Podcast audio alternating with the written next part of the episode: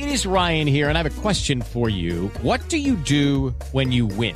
Like, are you a fist pumper? A woohooer, a hand clapper, a high fiver. I kind of like the high five, but if you want to hone in on those winning moves, check out Chumba Casino. At ChumbaCasino.com, choose from hundreds of social casino style games for your chance to redeem serious cash prizes. There are new game releases weekly, plus free daily bonuses. So don't wait. Start having the most fun ever at ChumbaCasino.com. No purchase necessary. BGW. Void were prohibited by law. See terms and conditions. 18 plus. Este es el podcast de Alfredo Romo. 889noticias.mx Dime una cosa, tus hijos son muy inquietos. Tú eras muy inquieto, yo era súper inquieto de niño, pero conforme uno va creciendo, va descubriendo algunos nombres, algunos trastornos, y hoy uno muy popular, al menos en nombre, es el trastorno por déficit de atención con hiperactividad, TDAH se abrevia. Y fíjate que ha sido el reto más grande el tratar de esclarecer, de aclarar, de establecer cuáles son los criterios como para evaluar a los chavos y a las chavas y cómo saber si realmente tienen trastorno por déficit de atención y con hiperactividad o no porque sí debe ser muy difícil pues darle el clavo, ¿no? Moni Barrera, buena tarde, compañera. ¿Qué tal, Alfred? Te saludo con mucho gusto y te platico, fíjate, el especialista del Servicio de Psiquiatría del Hospital Regional 1 de Octubre del ICE, el doctor Ricardo Guzmán, señaló que el trastorno por déficit de atención e hiperactividad es una alteración del neurodesarrollo, cuyos síntomas principales son, por ejemplo, inatención, hiperactividad e impulsividad, condiciones que afectan el rendimiento escolar y dificultan, por supuesto, la interacción social, incluso desde la casa. Fíjate, este año el ICE ha brindado, Alfred, 1.922 consultas en servicio de psiquiatría y paidopsiquiatría en 60 hospitales porque este padecimiento ocupa el octavo lugar, el más frecuente y en algunas unidades por ejemplo, el primero de octubre el hospital abarca incluso el 50% de consultas en las disciplinas referidas. Y es que quienes la padecen requieren apoyo conjunto de especialistas en salud mental, Alfred, además de que los padres y maestros para mejorar la calidad de vida, porque dicen, bueno, pues eh, se caracteriza o se califica en este padecimiento como mal comportamiento, es decir, los niños no quieren obedecer, tienen bajo rendimiento escolar, son latosos y básicamente los van relegando, incluso los expulsan, Alfred, pero pues hay que identificar y atender ese problema, Alfred. Exactamente, identificarlo e identificarlo a tiempo, que me parece que al fin y al cabo es lo más importante, compañera, porque una cosa es sí, lo que puedan decir mamá y papá, lo que puedan interpretar, lo que pueda preocuparles, pero es precisamente lo que decíamos al principio, en qué momento y de qué manera papá y mamá deciden llevarlo con un especialista.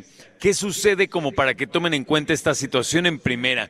En segunda, ¿Qué sucede dentro de los profesionales de la psicología y del comportamiento como para determinar que uno de estos niños tiene o no este trastorno? Y más importante aún, compañera, ¿cómo deciden a través de un psiquiatra, que me imagino que así debería ser, si es que este chiquito o esta chiquita deben ser medicados, compañera? Efectivamente, fíjate, Alfred, hay mucho estigma acerca de que algunas familias piensan que los niños se pueden volver adictos al tratamiento, a la medicina o es contraproducente. Nada más lejos de la realidad porque primero tienen que pasar una consulta psicológica y ahí a valoración.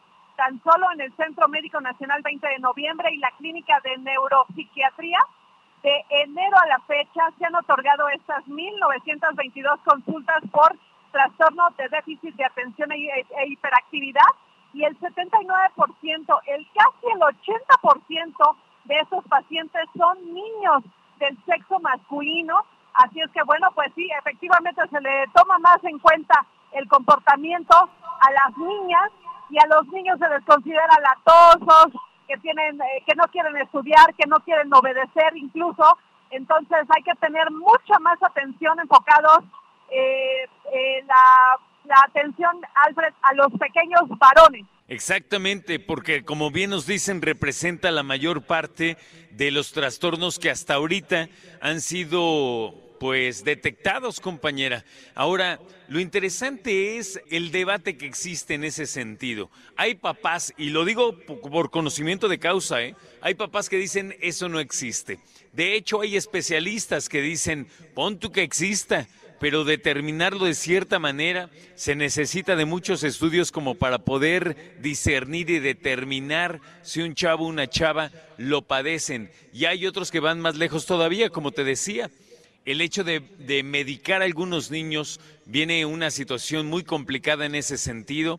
Total que la verdad es que el escenario es complicado, ¿eh? Efectivamente, Alfred, y bueno, pues sobre todo es común, de acuerdo con especialistas del ICE, que los padres tengan miedo a empezar a medicar a esos pequeños, pero bueno, dicen, pueden decir que los medicamentos actuales indicados para trastorno de déficit de atención e hiperactividad son primero totalmente seguros. Su uso no es generalizado, no a todos los pequeños, estos 2.000 niños que casi llegan al ICE.